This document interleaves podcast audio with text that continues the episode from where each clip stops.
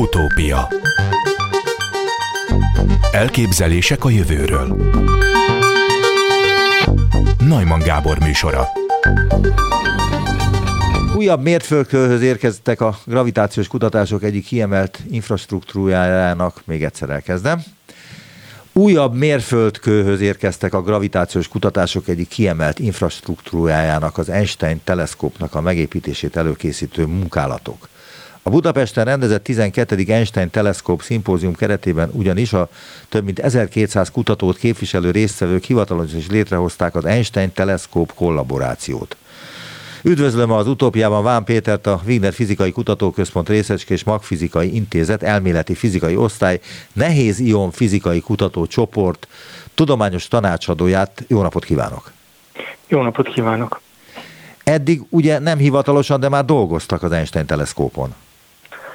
Az Einstein teleszkópon már több mint egy évtizedek dolgoznak, dolgozunk a Wignerben is, illetve még az elődjében. És, és ez mit jelentett, hogy dolgoztak rajta több mint tíz éve, és csak most hozták létre azt a szervezetet, amelyik ennek a megvalósítását tűzte ki feladatául? Hát egy ilyen hatalmas berendezésnek, mint mondjuk az Einstein teleszkóp, vagy összevetve például a szernek a létrehozását azért meg kell alapozni, meg kell tervezni, és akkor ez, ez, ide, ez, ez eddig tart. Miért ez a CERN-hez hasonlatos, nagyságrendű kutatói bázis lesz?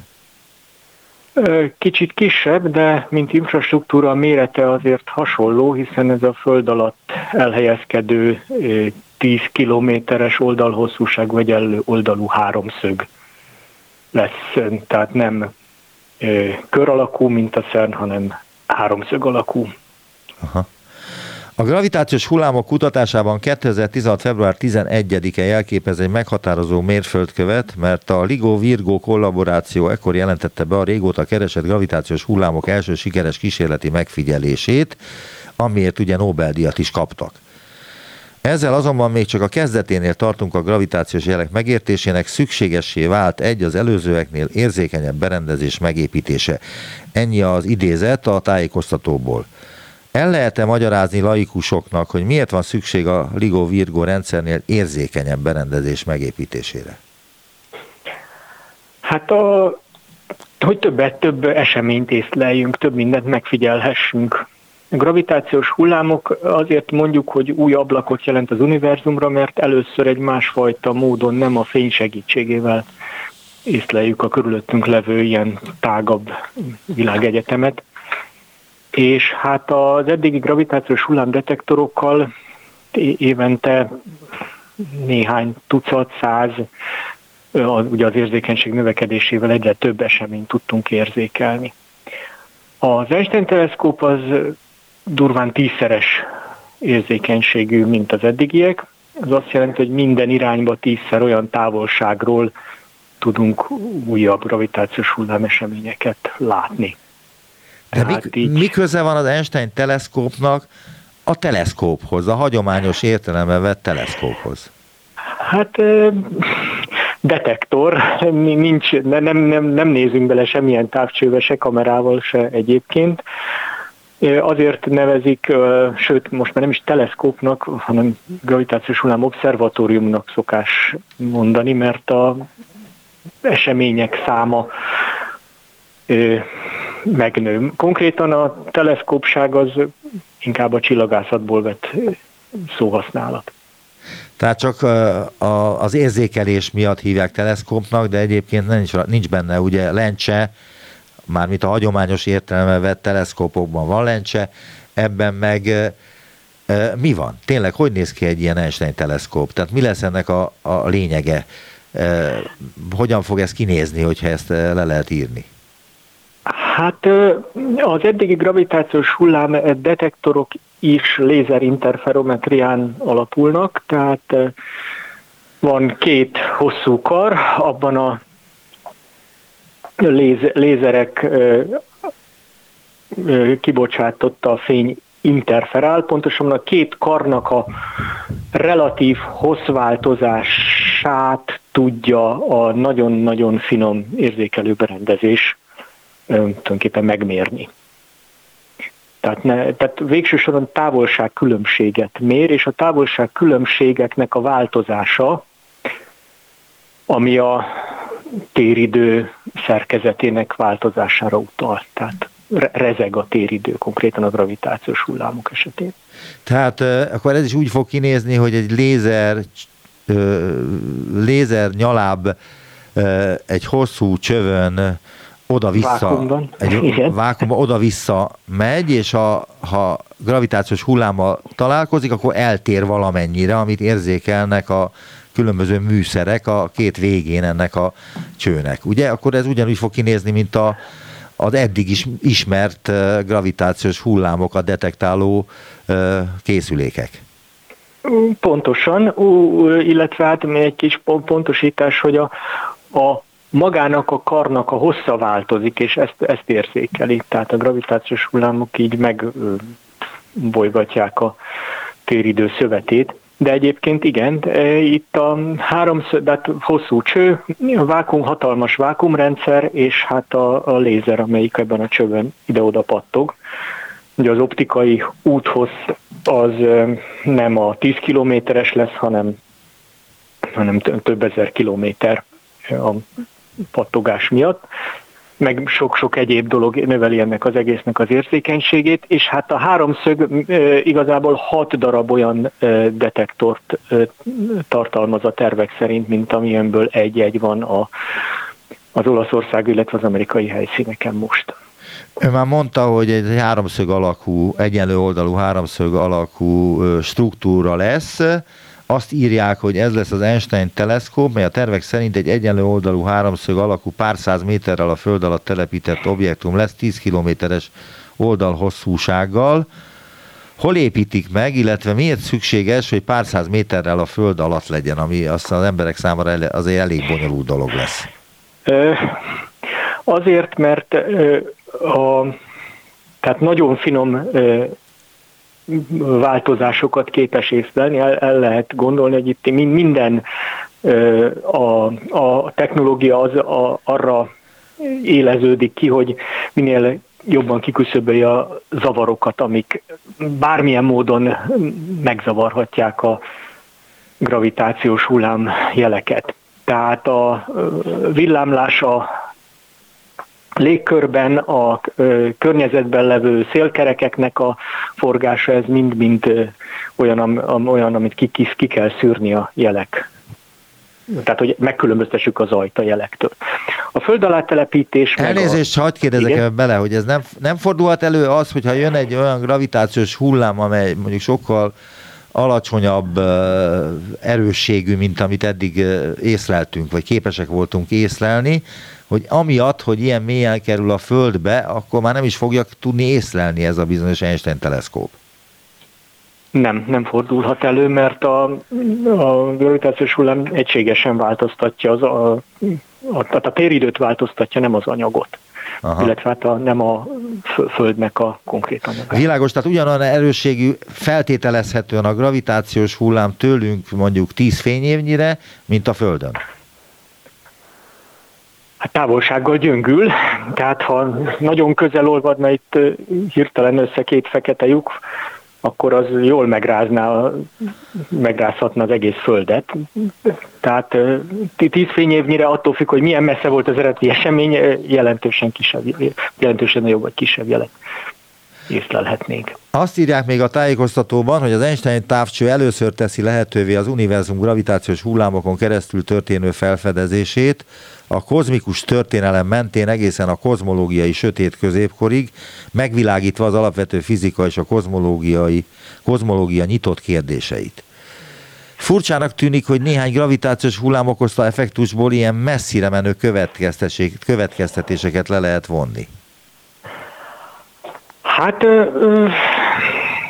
az, hogy a fekete lyukak hogyan működnek, illetve hát a részletesen ugye nem tudjuk, csak ezekből a közvetett jelekből, amiket tapasztalunk például a gravitációs hullámok segítségével, és egy ilyen érzékenyebb berendezés egyre több dolgot tudunk kideríteni róla. Tehát a, komolyan, az eddigi megfigyelések alapján is komolyan tesztelődik az, hogy a legjobb elméletünk az általános, általános relativitás mennyire jó illetve hogy a javított elméletek, tehát amik mindenféle javaslatok vannak, hogy mit lehet, tehát hogyan működne egy jobb elmélet, azoknak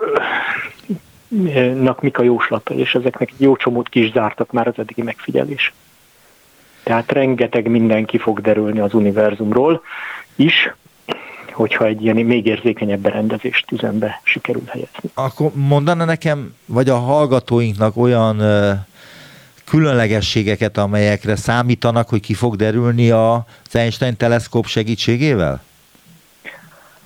Hát például erről, tehát e-, ezeket is vitattuk itt a konferencián, ami zajlott, hogy, hogy pontosan miféle dolgok várhatók. Egyik ilyen az univerzum keletkezésekor feltetően létrejött úgynevezett primordiális fekete lyukaknak a tömegeloszlása, amiről többet fogunk tudni talán egy ilyen berendezés. Aha. Tehát, hogy kicsik vagy nagyok, vagy mennyi marad belőlük, van, van, mennyi párolgott el, mennyi nem, ezek, ezek egy igen fontos kérdések arról, hogy egyáltalán a univerzum működésének az elméleteit tesztelni tudjuk.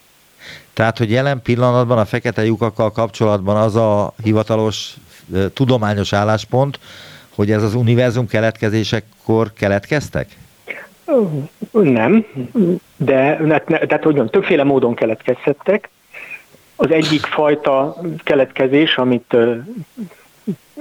megjósoltunk, az például ezek a primordiális fekete lyukak, tehát amit a jelenlegi elméletek jósolnak, hogy vannak ilyenek, de hogy mekkorák, ezt nem tudjuk.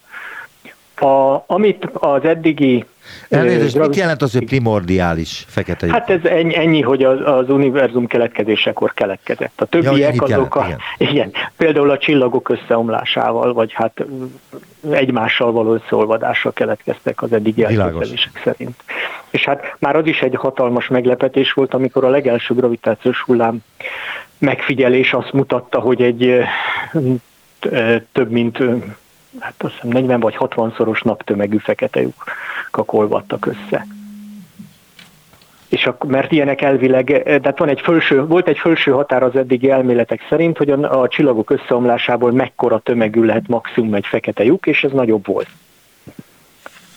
És akkor ennek a létrejöttére azóta már számos elképzelés van, és akkor ezek, ezeket is például kiderítjük, hogy hogy miért és valóban úgy működnek-e, hogy ahogy gondoljuk. Illetve hát azóta ugye a Nobel-díjat adtak a, a galaxisok közepén levő extra nagy fekete lyukaknak a észlelésért, illetve kimutatásáért. Azt olvasni még ebben a tájékoztatóban, hogy két jelölt helyet vizsgálnak, egyet Szardinián, egyet pedig az EU régióban, a Mőz környékén, Rajnában. A Nem, illetve pillanat, ez a, a, a holland, elnézést, ez a Hollandiának a Belgiummal és Németországgal találkozó csücske. Ja, akkor ez egy konkrét hely, ez a Mőz Rajnában, akkor ezt, ezt így kell mondani, hogy EU régió Mőz Rajnában?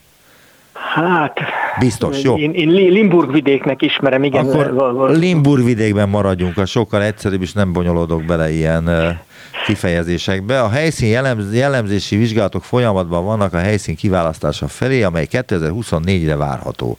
Tehát még csak akkor fogják kiválasztani a helyszínt, hogy hol lesz, ugye? Igen. A helyszínek értékelésekor figyelembe kell venni az építés megvalósíthatóságát, és meg kell jósolnunk a helyi környezetnek a detektor érzékenységére és működésére gyakorolt hatását. Az Egyesült Államokban a gravitációs hullámú közösség jelenleg saját harmadik generációs detektor koncepcióján a Cosmic Explorer-en dolgozik egy jövőbeli globális detektorhálózat felé az Einstein teleszkóp segítségével. Vagyis, hogy ez, ez egy sokkal nagyobb volumenű kutatói vagy tudósi fejlesztés, mint amilyen bármi is volt eddig, mert hogy az Egyesült Államokban is létrejön egy ilyen, Európában is, ráadásul ezek egyfajta közös szinten vannak, vagy közös kapcsolatban vannak egymással. Igen, mindenképpen, hiszen ha több detektorunk van, akkor jobban lehet lokalizálni azt a helyet, ahol például a fekete lyukak összeolvadása történik, tehát háromszögeléssel gyakorlatilag. Ezért három detektor az optimális. Az Egyesült Államokban a tervek szerint pedig egy kicsit másfajta konstrukciót, egy, egy hagyományos, csak nagyobb L-alakú detektort építenének, aminek 40 kilométeres viszont a karhosszúsága. És az is ugyanilyen elven működik, tehát a lézer nyaláb megy végig, és egy tükör segítségével oda-vissza jár, és a gravitációs hullámok elmozdítják valamilyen irányban, amit a tudósok észlelnek. Tehát ez a tulajdonképpen Igen, leegyszerűsített Einstein detektor. Ugyanaz a fajta gravitációs hullám észlelési technológia, ott a méret növelésével növelik, tehát lesz érzékenyebb. Az Einstein detektor meg, mm, mondjuk, vagy az Einstein teleszkóp, az pedig a hűtött tükreivel és a föld alatti telepítésével éri el ezt. Illetve hát a hat interferométer, ami benne lesz a tervek szerint, az önmagában is alkalmasá teszi, hogy háromszögeljen, és hát korlátozottabb pontossággal, mint egy földre kiterjedő hálózatot építenénk ide, meg tudja határozni, hogy milyen irányból jött a gravitációs hullám. Ön volt valamelyik ilyen gravitációs hullámot detektáló helyen? Tehát a LIGO vagy a Virgo rendszernél? Én Olaszországban voltam a Virgónál, igen. Hogyan állítják be a tükröket? Ma azoknak valami egészen elképesztő pontosan kell lenniük. Tehát, hogy mert ugye a lézerfény ide-oda kell uh, mennie, de kvázi ugyanarra a helyre, amíg nincsen gravitációs hullám. Hát a, a tükörnek pontosan egy helybe kell állnia, akármi is történik körülötte, és ezt ilyen els, tehát többféle te- technológia van ott is alkalmazva. Csak azért, mert leg... 10-20 kilométerre van a másik tükör, ami visszaveri a Igen. lézert, aminek párhuzamosnak kell lenni, tökéletesen párhuzamosnak az előző tükörre, mármint amely ahonnan jön. Igen, igen, illetve hát, de hát a maga mozdulatlanná tartás is, hát a párhuzamosságot épp nem tudom pont, hogy állítják be, mert ennek külön... Ja jó, nem a technikai részletekre vagy kíváncsi, mert gondolom túl bonyolult lenne ezt elmondani, csak hogy ez egy, ez egy nagyon bonyolult mechanikai feladat is, nem csak tudósi feladat, tehát nem csak az elméletet kell ezt meg elkészíteni, hanem itt itt e, e, talán több száz méterre a föld alatt egy bányát fognak választani esetleg? Maga a tükörbeállít, tehát maga a tükör az például ilyen több tíz, illetve az Einstein teleszkóp esetén ilyen száz kilós egy kristály. Növe, tehát azt kell növeszteni. Akkor annak külön a bevonata, tehát az, az egy speciálisan tervezett dolog. A felfüggesztés az egy többszörös áttételű ilyen fordított ingákon alapuló lengés csillapító. Tehát itt erre a dologra speciális technológiák, csúcs technológiák vannak fejlesztve, amik, amiknél jobbat nem, nem tudunk a világon. Tehát ez a önmagában az, hogy lehűtsük a tükröt, tehát hogy elvezessük a hőt egy felfüggesztő vékony szálon keresztül, az egy külön, külön nehéz kérdés. Tehát, tehát itt sok-sok dolog van. A föld alatti telepítés speciális kihívásai, meg a, a, hát a szeizmikus zajoknak a leszűrése a jelekből. Mi magyarok hogyan kapcsolódunk az Einstein teleszkóp létrehozásába? Volt egy olyan stádiuma az egész tervezésnek, amikor Magyarország komolyan helyszínné tehát komolyan szóba jött, mint egy lehetséges helyszín. Mert Melyik a részünk? Melyik? Mátra, Mátra vidék, tehát a Mátra alatt jól elfért volna egy ilyen berendezés, illetve az speciálisan valahogy nagyon kedvező a szeizmikus zajok szempontjából. És ez miért nem jött létre? Mert kicsik vagyunk, és a ö, ö, ö, tudós közösségünk úgy döntött, hogy ez nekünk túl nagy. Ja, hogy ezt nekünk is kellett volna ezt csinálni, tehát hogy ebbe bele kellett volna fektettünk egy csomó pénzt magyarul. Így van, ez bizonyos országoknak azért megéri. Tehát itt az, hogy ide jön ez a berendezés, ezt, ezt ki lehet használni, de hát mondjuk meg kell építeni az alagutat, meg, meg egyéb hasznai vannak. És hát az, hogy itt működik, az, az, az, is egy, az is egy óriási technológiai fejlődést jelenthet. Ráadásul azt hiszem, hogy az sem hátrány, hogy Magyarországon van az európai egyik európai lézerközpont Szegeden. az a technológia, tehát a lézer technológia szempontjából is érdekes, igen. Tehát, hogy az De, még, mondjuk ez segítette is volna feltehetőleg ezt a objektum létrehozását. Igen, de mi azért igyekszünk benne lenni, illetve hát, tehát például az itt gyűjtött tapasztalatokat, amik a mátra alatti mérésekből, tehát mér, mértük a mátrát, hogy hogyan, tehát mennyire praktikus a, mondjuk a hosszú távon mennyi szeizmikus zaj van abban a frekvenciatartományban, ami itt fontos. Ezeket mind próbáljuk tapasztal, vagy próbáljuk alkalmazni, vagy használni a, mondjuk a helyszín kiválasztás folyamán, vagy hát többféle módon kapcsolódunk ehhez a de mind a létrehozáshoz, mind pedig majd a későbbi tudományos vizsgálatokhoz.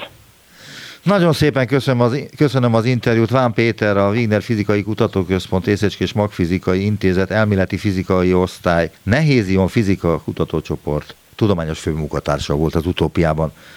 Nagyon szépen köszönöm, viszont hallásra. Köszönöm szépen én is, viszont hallásra.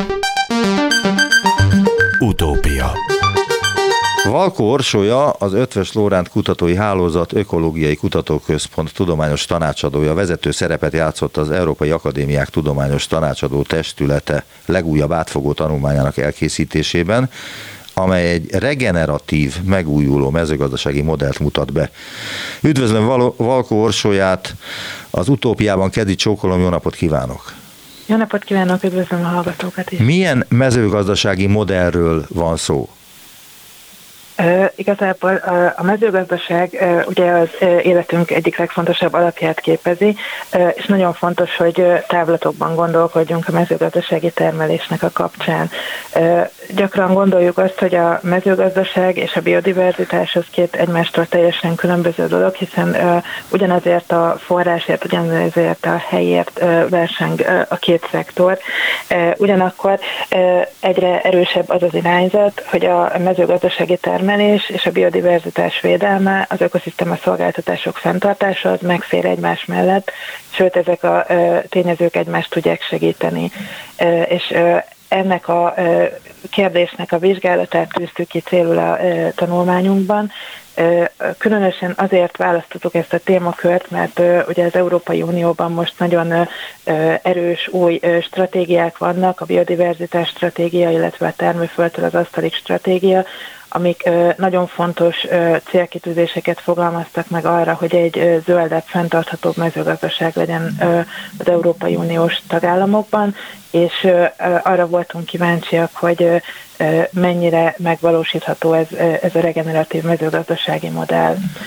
Eddig ezt, elnézést, ja. hogy eddig ezt a mai napig, és most nem tudom, hogy mikor régen nem valósították meg a mezőgazdászok azt, hogy hogy az ökológiai szolgáltatások megférjenek a kvázi a városok fejlődése mellett, illetve a falu fejlődése mellett is?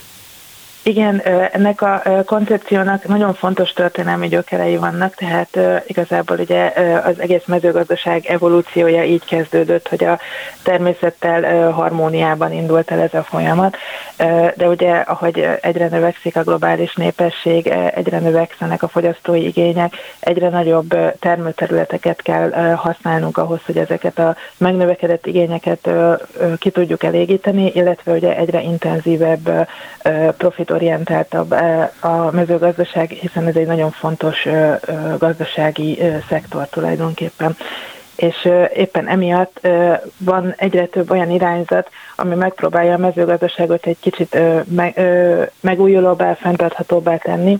Vannak olyan irányzatok, amik kis léptékben alkalmazhatóak, különböző ökológiai gazdálkodási irányzatok, de vannak olyan irányzatok is, ami, amit a regeneratív mezőgazdaságnak az ernyő koncepciója is magában foglal, amik nem csak a kis léptékekben, hanem akár a nagy tájléptékű mezőgazdasági területeken is alkalmazhatóak ahhoz, hogy zöldítsük és, és megújítsuk kicsit a mezőgazdasági termelést.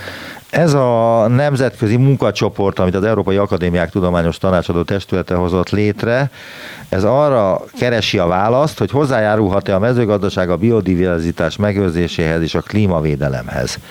Persze Igen. én is ezt kérdezem, hogy hozzájárulhat-e a mezőgazdaság például a klímavédelemhez, mert ugye Magyarországon is legalábbis a jóslatok szerint a időjárási előre, előrejelzések szerint idén nyáron két-három fokkal lesz melegebb, mint tavaly vagy tavaly előtt, tehát hogy ezt a bőrünkön fogjuk érezni, de, de hogy ez szükséges dolog-e, hogy a mezőgazdaság a biodiverzitással próbálja ezeket megfékezni, vagy sem? Tehát szükséges-e jelen pillanatban ez a lépés, vagy ez egy plusz jót jelent csak? Ez a lépés ez nagyon szükséges jelen pillanatban, tehát pont most van itt a, a nagyon nagy, tehát legfőbb ideje ennek a lépésnek. Ugye a mezőgazdasági területek azok igen jelentős területeket borítanak azzal, hogyha elindulunk egy regeneratívabb gazdálkodási mód felé, például biztosítjuk az egész évben át tartó zöld növényborítást a mezőgazdasági tájakban a talajon, ezáltal nagyon jelentősen növelhetjük ezeknek a talajoknak az ökoszisztémáinak a működését, növelhetjük a talajnak a szén megkötő képességét. Ezzel tulajdonképpen egy olyan közösséget, ami a klímaváltozás hatásait akár erősíteni, egy olyan közösségét tudunk alakítani, ami a klímaváltozás hatásait mérsékelni tudja. Hozzá tudunk járulni ahhoz, hogy egy jól működő, egymással szoros kapcsolatban álló életközösség tudjon kialakulni az agrárökoszisztémákban, és ez ugye nem csak a klímaváltozás hatásainak a megfékezéséhez és a szénmegkötéshez fontos, hanem azért is, mert így élőhelyet tudunk biztosítani olyan hasznos élőlényeknek, amik segítik a mezőgazdasági termelést. Tehát rengeteg pozitív visszacsatolás van a rendszerben. Például ugye tudjuk biztosítani az élőhelyet a pollinátorok számára, akik ugye a megborzását végzik nagyon sok terményünknek. Tudunk élőhelyeket biztosítani olyan hasznos Elnézést, elnézést. Ja. a pollinátoroknak nevezzük azokat a bogarakat és nem tudom, méheket, meg egyebeket, akik, vagy amik megporozzák a növényeinket? Igen, igen, ők a pollinátorok, méhek, darazs, elnézést, méhek, foszméhek, zengőlegyek, lepkék tartoznak ide többek között. Hát ezeknek a nagyon hasznos rovaroknak élőhelyet tudunk biztosítani. Ha már a hát, méhecskéknél tartunk, hagyd kérdezzem meg, mert hogy ez tegnapi hír, vagy tegnap előtti, tehát egy nagyon friss újsághír, hogy hogy negyed annyi, vagy tized annyi méhecske van ma Magyarországon, mint amennyire szükség lenne, vagy mint amennyi szokott lenni, hogy beporozza a növényeinket, hogy ez igaz-e vagy sem? Igen, sajnos világszerte igaz ez a jelenség. Nemrég volt a beporzók világnapja, és ennek kapcsán most ilyenkor reflektorfénybe kerül ez a nagyon fontos ökológiai téma. Ugye az intenzív mezőgazdasági tevékenység miatt, az intenzív rovarírtószer használat miatt sajnos a beporzó rovarfajoknak a mennyisége az világszerte drasztikusan csökkent Magyarországon is, és ugye nagyon fontos ez a mindennapi életünk szempontjából is, hiszen nagyon sok olyan terményünk van, amit csak ezek az előlények tudnak beporozni. És ugye vannak egészen szélsőséges példák a világ más tájairól, például ugye Kínában a gyümölcsfák beporzását már nagyon sok régióban egyszerűen nem tudják máshogy elvégezni, mint hogy kétkezi munkások maguk végzik el ezt a nagyon aprólékos folyamatot, a, a növények beporzását, mert egyszerűen nincsenek azokban a nagy kiterjedt régiókban olyan élőlények, olyan beporzó rovarfajok, amelyek képesek lennének ezt a feladatot ellátni. Úgyhogy ez egy elképesztően jelentős globális probléma, és tényleg ez is egy olyan probléma, amit a mindennapi életünkben, a hűtőszekrényünkben tapasztalhatunk, hogy, hogy ha nem nincsenek jelen ezek a nagyon hasznos élőlények, akkor számos terményről le kell mondani. Mondta, hogy Kínában ezt megpróbálják az emberekkel helyettesíteni, már mint a méhecskék munkáját, mert ott sok ember van, de akkor is az a dolog az eléggé bizarr, vagy eléggé Igen. furcsa. Magyarországon hogy próbálják megoldani azt, hogy be legyenek porozva a gyümölcsfáink, a mezőgazdasági növényeink, meg egyáltalán, tehát hogy ne halljanak el, vagy ne legyenek terméketlenek ezek a növények? Szerencsére azért itt még annyira nem súlyos a helyzet, tehát nem teljesen néptelenedett el a beporzó élővilág. Ilyenkor nagyon, tehát számos lehetőség áll a rendelkezésünkre, hogy megfelelőbb élőhelyeket teremtsünk a beporzó rovaroknak. Az egyik, ugye, ami nagyon adja magát, hogy csökkentjük a növényvédőszer használatot, ezáltal jelentősen tudjuk növelni a beporzó rovaroknak az állományait. És Magyarországon csökkentették a növényvédőszerek használatát? Vannak erre vonatkozó támogatási rendszerek, illetve vannak erre vonatkozó irányzatok, tehát igen, ez egy, tehát jelen van Magyarországon ez az irányzat is, hogy bizonyos területeken csökkentik a kemikáliák használatát, illetve a másik nagyon fontos mód, amivel lehet segíteni a beporzó rovarokat, akár az agrártájban, akár városi környezetben, hogy virágsávokat, mélegelőket telepítünk, ezáltal ugye kiegészítő táplálékforrásokat tudunk adni ezeknek a nagyon hasznos szervezeteknek. Ez ugye azért is fontos, mert mondjuk a mezőgazdasági termények egy része az egy adott időszakban virágzik, de a beporzóknak az év többi részében is kell valamivel táplálkozni, tehát nagyon fontos, hogy legyenek ilyen kiegészítő élőhelyek, akár az agrárökoszisztémákban, akár például a városokban is. Tehát akkor Nekem... elnézést, tehát akkor ez nem hülyeség ez a méhlegelő, ami egy időben ugye bizonyos politikai okok miatt az újságok címoldalán szerepelt, aztán utána kiderült, pontosabban azt írták a különböző lapok, hogy ez egy nagy butaság, szó nincs méhlegelőről, a, amit mi látunk méhlegelőnek, az egy le nem nyírt zűrzavaros terület, stb. stb. stb. Emlékszik erre a cirkuszra, tavaly volt. Igen, emlékszem. Tehát az a lényeg a mélegelőkkel kapcsolatban, hogy természetesen ennek megvan a e, maga e, módja, hogy milyen növényfajokat érdemes ilyenkor telepíteni, milyen módon kell kezelni. E, tehát ez, e, ez egy bevett módszer arra, hogy a beporzó rovarok számára új élőhelyeket teremtsenek, és ez, ez tényleg a legkülönbözőbb ökoszisztémákban, akár agrárökoszisztémákban, akár városban megvan ennek a maga helye csak tudni kell, hogy milyen növényfajokat kedvelnek a méhek. Olyan jó mezőgazdasági gyakorlatokat azonosítottak, amelyek segítségével ez a tevékenység aktív módon hozzájárulhat a biodiverzitás megőrzéséhez és a széndiokszid megkötéséhez. Mondana példákat a jó mezőgazdasági gyakorlatokra?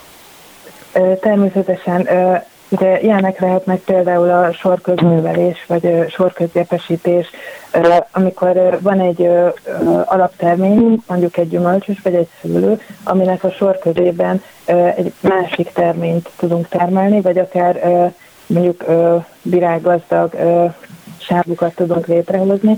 Ez ugye jó a mezőgazdaság szempontjából, hiszen egy folyamatos talajtakarást tudunk biztosítani, csökkenthetjük az eródiót, és jó a klíma változás elleni küzdelem szempontjából is, hiszen ezek a telepített növények, ezek meg tudják kötni a légköri széndiokszidot, és a talajban tudják tárolni a gyökérzetükben.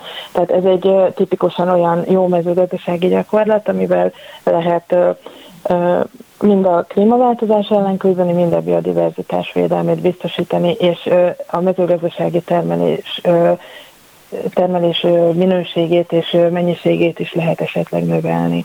Tehát ez például egy olyan, olyan fajta mezőgazdasági gyakorlat, amit a, a kiskerti léptéktől egészen a nagyüzemi léptékig sikeresen és jól lehet alkalmazni, és, és nagyon sok szakirodalmi adat alátámasztja, hogy ez egy nagyon jól bevált gyakorlat.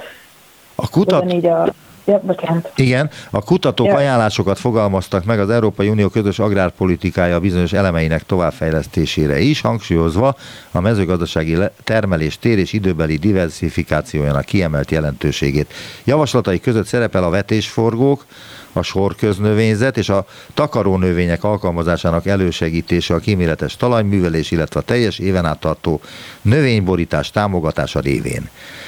Mi a helyzet ezzel Magyarországon? Tehát, hogy itt központilag támogatják-e ezeket az ötleteket, vagy ezeket a javaslatokat, illetve mely országok támogatják az önök által javasolt technikákat? Ezek a technikák ezek benne vannak az Európai Uniós agrártámogatások rendszerében, és Magyarországon is vannak nagyon szép példák arra, hogy ezeket a módszereket alkalmazzák. Például a, a sorközgépesítés az most már így szinte minden borvidék szőlészeteiben egy elterjedt és bevett technológia, és nagyon jól működik az erózió ellen is. Ugyanígy a vetésforgók... De hát a vetésforgók az egy nagyon régi ötlet, nem? Azt igen, már az igen. ősember szinte használta, vagy legalábbis hát nagyon-nagyon régen, már az ókori rómaiak is, az ókori görögök is természetesen úgy vetették el a vetőmagokat, hogy vetésforgókat használtak, ahová a, nem tudom, búza került, oda kukorica került, stb. Tehát, hogy ezeket váltogatták. Igaz, hogy nem Igen. tudták valószínűleg tudományosan, hogy mi az oka ennek, de a tapasztalataik alapján erre kényszerültek. Igen, igen, tehát ez egy nagyon fontos dolog, amit mondott, hogy a regeneratív mezőgazdaságnak az alapjai azok tényleg ilyen kerekkel rendelkeznek, tehát ezek, ezeknek egy jelentős része, ezeknek a módszereknek egy jelentős része egy hosszú tapasztalati úton megszerzett tudáson alapul.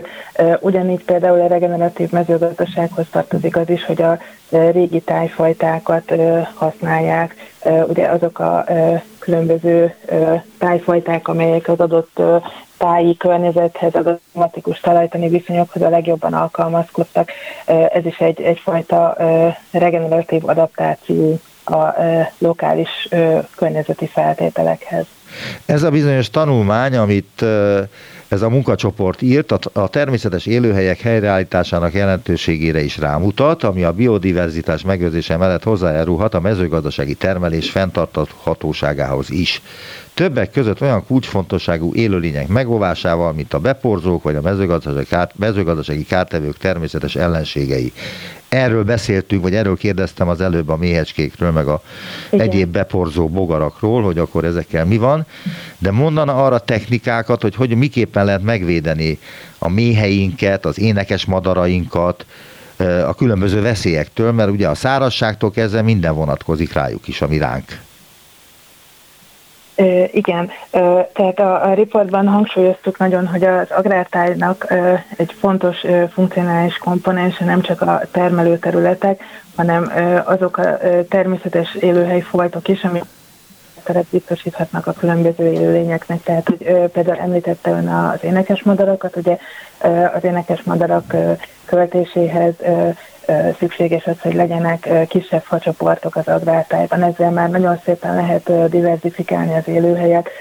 Számos olyan élőlénycsoportnak tudunk életfeltételt adni, ami utána később ugye az mezőgazdasági termeléshez is hozzájárulhat pozitívan kártevők fogyasztásával például.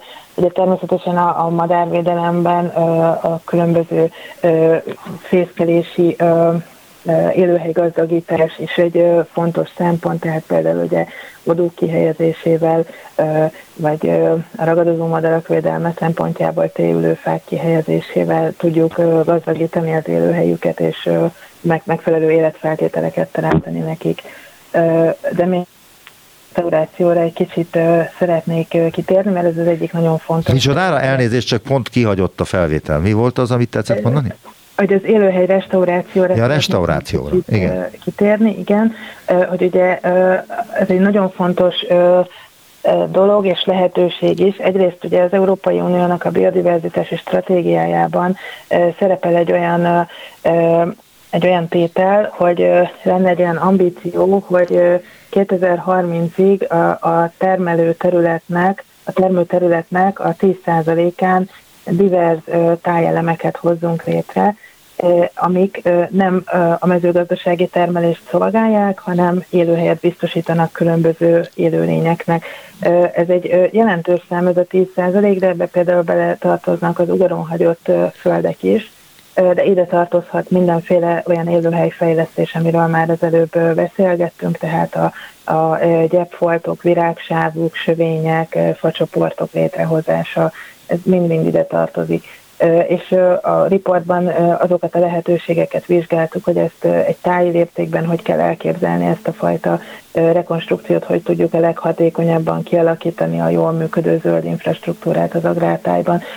Hogyha ezt így jól csináljuk, és ezek a létrehozott új élőhelyek egymással kapcsolatban vannak, akkor sokkal jobb, pozitívabb hatásokat tudunk elérni, mint hogyha egymástól függetlenül hozzuk létre ezeket az élőhelyeket. Azt tessék nekem megmondani, hogy ez a European Academy Science Advisory Council, az Európai Akadémiák Tudományos Tanácsadó Testület, ez hol jött létre, hol van, Magyarország ebben milyen szerepet vállal, vagy milyen szerepet játszik? Mennyire vesznek minket komolyan? Mert hogy ugye hát Magyarország a mezőgazdasági termékekből önellátó, amit azért nem olyan sok európai ország tud elmondani saját magáról. Az Európai Akadémiák Tudományos Tanácsadó szervezete az Euró, Európai Unió minden tagállamából, illetve nem csak Európai Uniós tagállamokból, hanem egyéb európai államokból is együtt dolgozik szakértőkkel, vannak különböző paneljei ennek az akadémiának, és a mi riportunk az a, az Environmental Panelhez, a környezeti panelhez kötődik, és Magyarországon, tehát magyar kutatók is aktív szerepet játszanak ennek a panelnak a működtetésében, és tényleg tehát ez, ez egy teljesen jól működő szervezet, amiben természetesen a magyar kutatókat is komolyan veszik. A testület milyen megoldásokat javasol a szárasság, a meleg vagy az asszály ellen, aminek elszenvedői vagyunk jelen pillanatban is? Igen, ez egy nagyon fontos kérdés.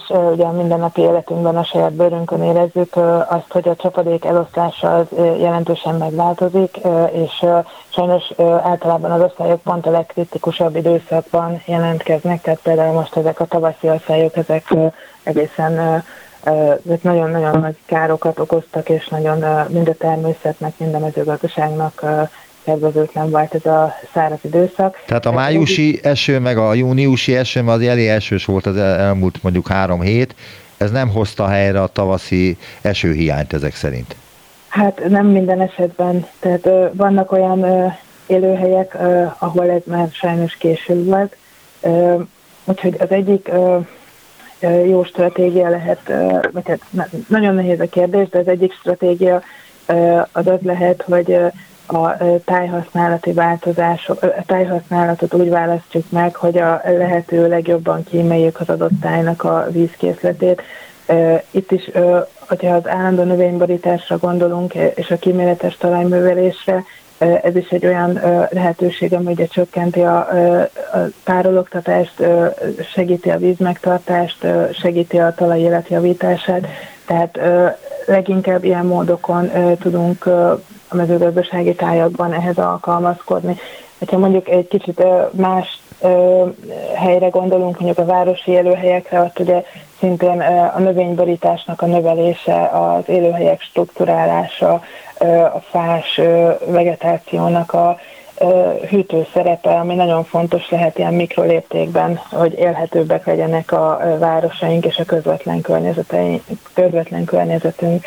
Tehát ezek olyan olyan lépések, amik mindenképpen megvalósíthatóak, és, és segíthetnek mérsékelni a klímaváltozás hatásait, de áttételes módon egy nagyon fontos dolog, hogy ugye a mezőgazdaság az, az egyik legnagyobb kibocsátója világszerte az üvegházhatású gázoknak, tehát az egyik legnagyobb okozója a klímaváltozásnak.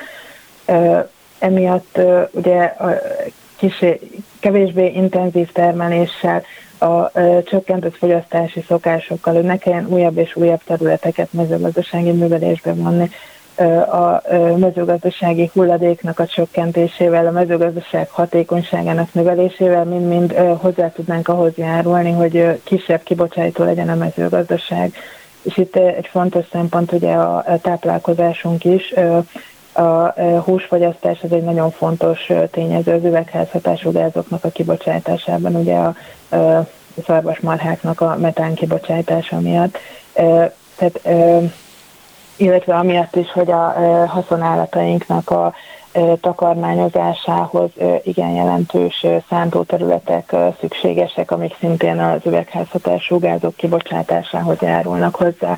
Úgyhogy minden miatt egyfajta életmódbeli váltás, a kicsit kevesebb húsfogyasztás irányába való elmozdulás is egy nagyon-nagyon fontos lehetőség lenne abban, hogy a mezőgazdaság kevésbé járuljon hozzá a, klíma, a klímaváltozásnak a fokozódásához. Nagyon szépen köszönöm az interjút. Valkó Orsolya az Ötös Lórán Kutatói Hálózat Ökológiai Kutatóközpont tudományos tanácsadója volt az utópiában. Viszont halásra!